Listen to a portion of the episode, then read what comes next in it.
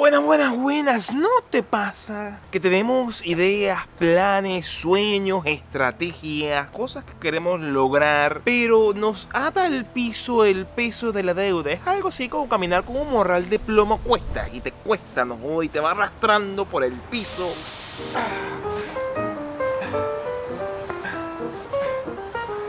Y te va jodiendo la vida.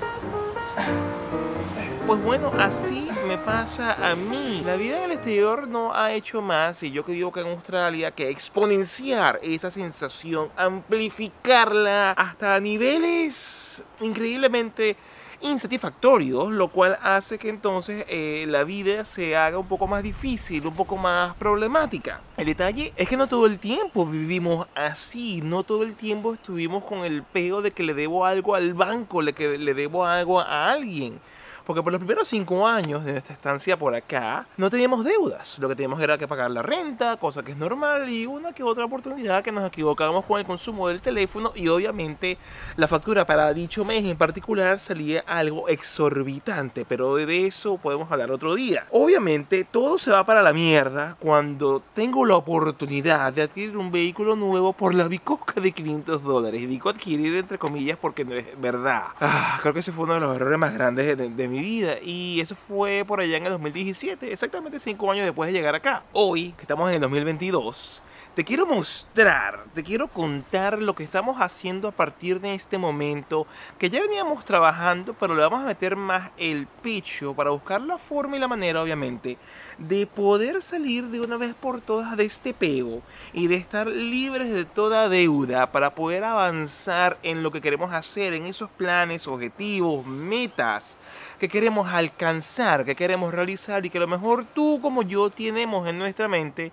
Y pues bueno, la manera de, de conseguirlos, de alcanzarlos, es trabajando en ello. Pero ¿dónde empezamos? Y más aún cuando vivo en un país de grandísimas oportunidades, como nos representa Australia, ¿cómo podemos empezar?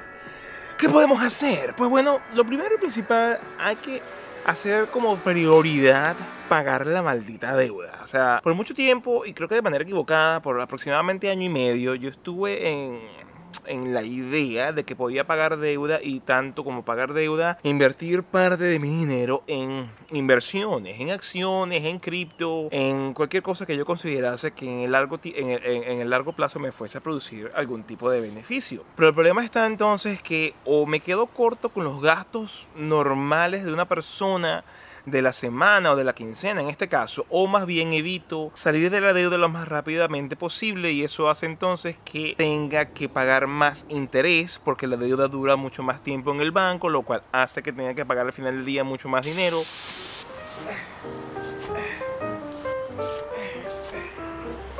A partir de este año, a partir de 2022, decidí pausar, parar por un momento el hecho de invertir, dejar de comprar acciones de Tesla, dejar de comprar eh, criptomonedas de, de, los, de los proyectos que más me llaman la atención. Y ese dinero que equivale eh, eh, eh aproximadamente a un 15% de mi ingreso quincenal, de redistribuirlo a el, al, al, pote, al paquete, a la sumatoria total que yo estaba destinando al pago de la deuda. Coño, que si pierde la oportunidad, que a lo mejor la acción va a estar económica, que a lo mejor hay una oportunidad en, en el mundo cripto. Coño, sí, pero es que ya llevamos año y medio en este peo. Y eso, mm, más lejos, por lejos de mejorar y de ser una cifra más pequeña, se ha mantenido estancada igual. Hay que sacrificar un poco más, salir de esa obligación, dejar de lado el interés o la intención, por muy loable que pareciese, de invertir en tu futuro y simplemente, ¿sabes que Hay que salir de este peo, porque lo más rápido que salga de este peo, mejor.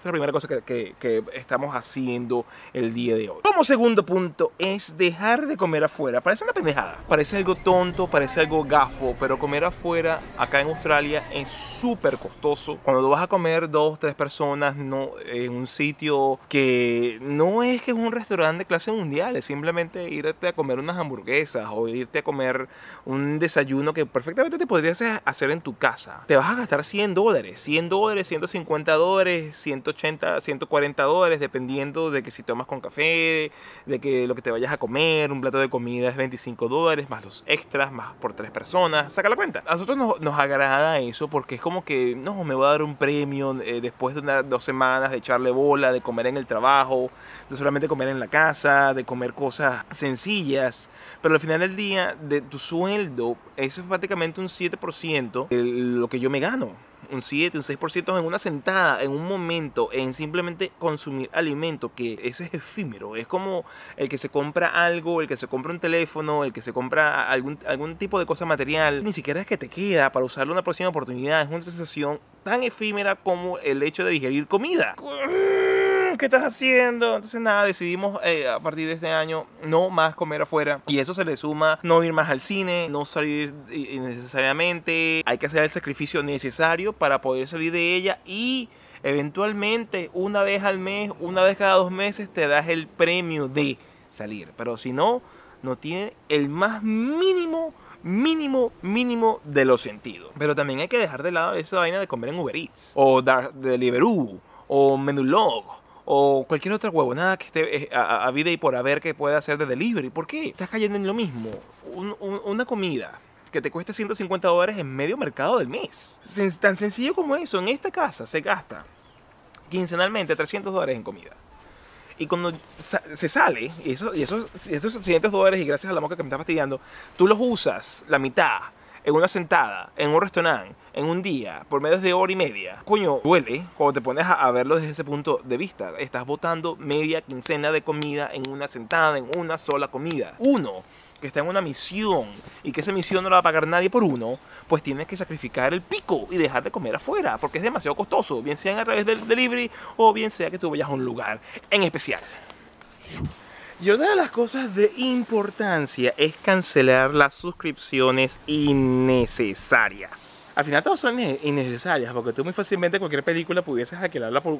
Eh, a Google eh, Google Play o por YouTube y las ves de una vez y te costas son 4 dólares en una suscripción mensual que es como 16 o 20 dólares. Pero si tú no estás viendo algo o no estás utilizando un servicio, puede ser Amazon Prime, puede ser Netflix, puede ser Disney Plus, puede ser Cayo aquí para ver deportes o cualquier otra huevonada que se te ocurra. Si tú no lo estás utilizando, si tú no estás sacando el provecho a esa suscripción, ¿para qué la tienes? La mayoría de las veces estas suscripciones cuestan tan poco dinero, 10, 15, 20 al mes, que uno simplemente se mete en ellas porque quiere ver una serie, quiere ver una película y de repente te olvidas, no lo usas más, la vida se atraviesa, el trabajo, las obligaciones, los hijos, el la videografía, subir contenido a, la internet para que la gente a través de la, de la pantalla de smartphone te vea, que se te olvida que tienes esa suscripción y eso va dándole y dándole y dándole la tarjeta y te va quitando 15, 15, 15. No son esos 15, son los 15 más los 13, más los 14, más los 20, más los otros 12. Al final eso son como 100 dólares al mes que no estás usando. Es como ir para el gimnasio. Es como que pague eh, la suscripción del gimnasio y nunca va. Es lo mismo. Es como que tengas la suscripción de un servicio que nunca ves. Porque el ahorro que te va a proveer ello al simplemente dejar la uno o, o los dos servicios que de verdad utilices en tu casa, eso hace que en la larga te ahorres una cantidad de dinero que suma a fin de año 100 dólares, al final de año son 1200 dólares, hay que ver la cabeza. Y como último punto, es algo que descubrimos por error, porque nos, eh, pensamos que nos iba a facilitar la vida, es esta nueva onda de pagar por partes, sin intereses, el llamado Afterpay, el llamado pay o cualquier verga que tú vayas pagando de poquito en poquito, que te dan seis meses sin intereses. Mira, suena muy buena la idea.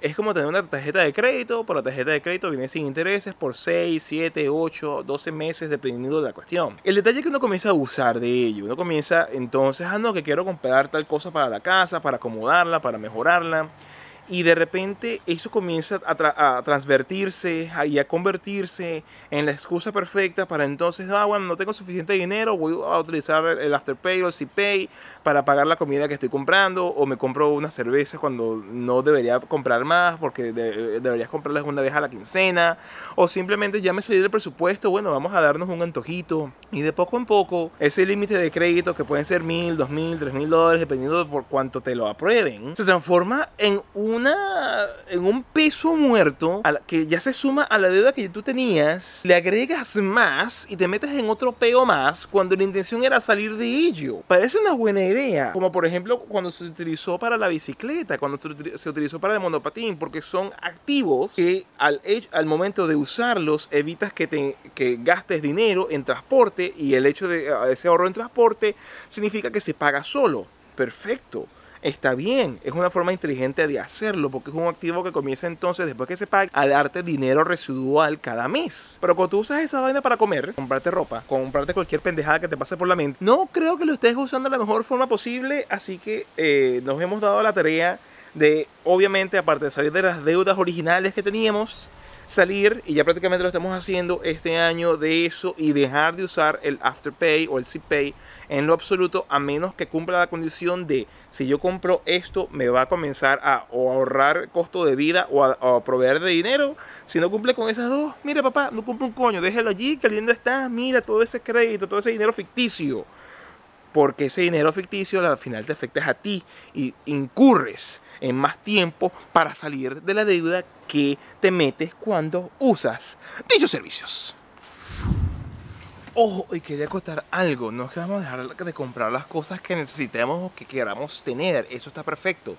Pero en vez de simplemente acudir a ese crédito para, comprar dichas cosas, vamos a comenzar a ahorrar por partes para cuando tengamos el dinero poderlo adquirir sin tener que deberle nada a nadie. Es algo que parece tan inusual y tan extraño el hecho de ahorrar por aquello que tú deseas. Yo me acuerdo cuando era niño, yo ahorraba de bolívar en bolívar para poder comprarme unos carritos o unos muñecos o, cualquier otra cosa, porque el crédito no existía. Era esforzarte en ahorrar, un, eh, son 10 bolívares, ahorrabas cada semana un bolívar y lo comprabas. Esas son algunas de las estrategias que estamos, nos estamos afincando este año aquí en la tierra de lo posible, en la tierra de los canguros, en la tierra de la felicidad imponderable, pero también la tierra en la cual hay tantas oportunidades de que te metas en peos, como te dije anteriormente, meterse de cabeza en un carro por 500 dólares es una locura. Y por fin estar libre de deudas de una vez por todas. Tú tienes algún tipo de, sugerencia, algo que tú le agregarías a esta lista de cosas que te he mencionado el día de hoy, por favor, mencionalas en los comentarios. Me, me gustaría leerlos. A ver si tienen alguna otra cosa que pudiésemos usar, o bueno, que los poquitos que, que me están viendo a través de la pantalla del smartphone, de aprender, porque siempre el hecho de ser más inteligente de manera financiera es un trabajo de todos. Puede que yo tenga una buena idea o tú tengas otra buena idea y es esa conversación, esa comunicación entre todos lo que hace que, que el equipo que somos pues obviamente se beneficie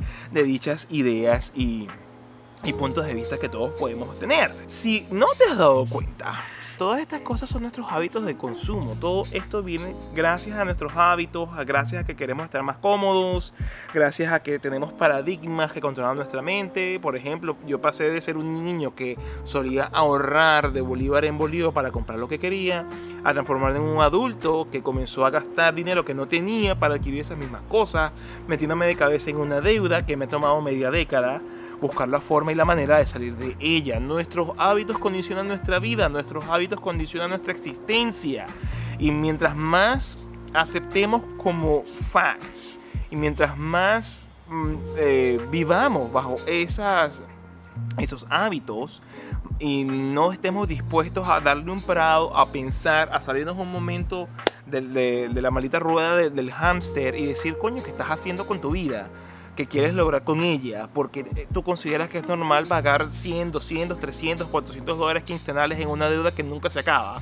Si no eres capaz de hacer eso, vas a vivir condenado o íbamos a vivir condenados, no importa el país, no importa el sitio, no importa el lugar, en siempre estarle pagando a alguien más dinero que nosotros pudiésemos aprovechar para nuestro propio beneficio, porque se nos va el dinero en estupideces, que comienza con esa idea de que, ay, son 100 dólares, ay, son 50 dólares, ay, eso no es nada, pero eso crece como una bola de nieve y se transforma en un monstruo que no puedes detener, aunque mucha gente dice que el dinero es para disfrutarlo, porque podemos morirnos y, y nuestra vida acabar.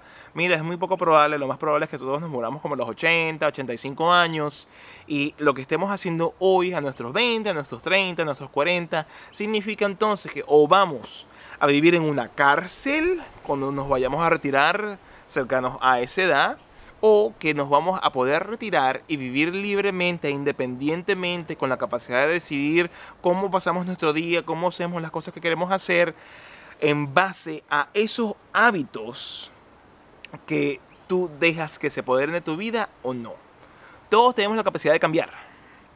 Lo que importa, lo que hace falta, es sentarse y decir, coño, seré capaz de hacer este cambio, seré capaz de, mira, de decir, llegó el momento y parar de botar el dinero como un estúpido. Será el momento de decir, coño, Australia, qué bien que tengas todas estas oportunidades, pero coño, bájale dos, porque si no, ¿qué estás haciendo?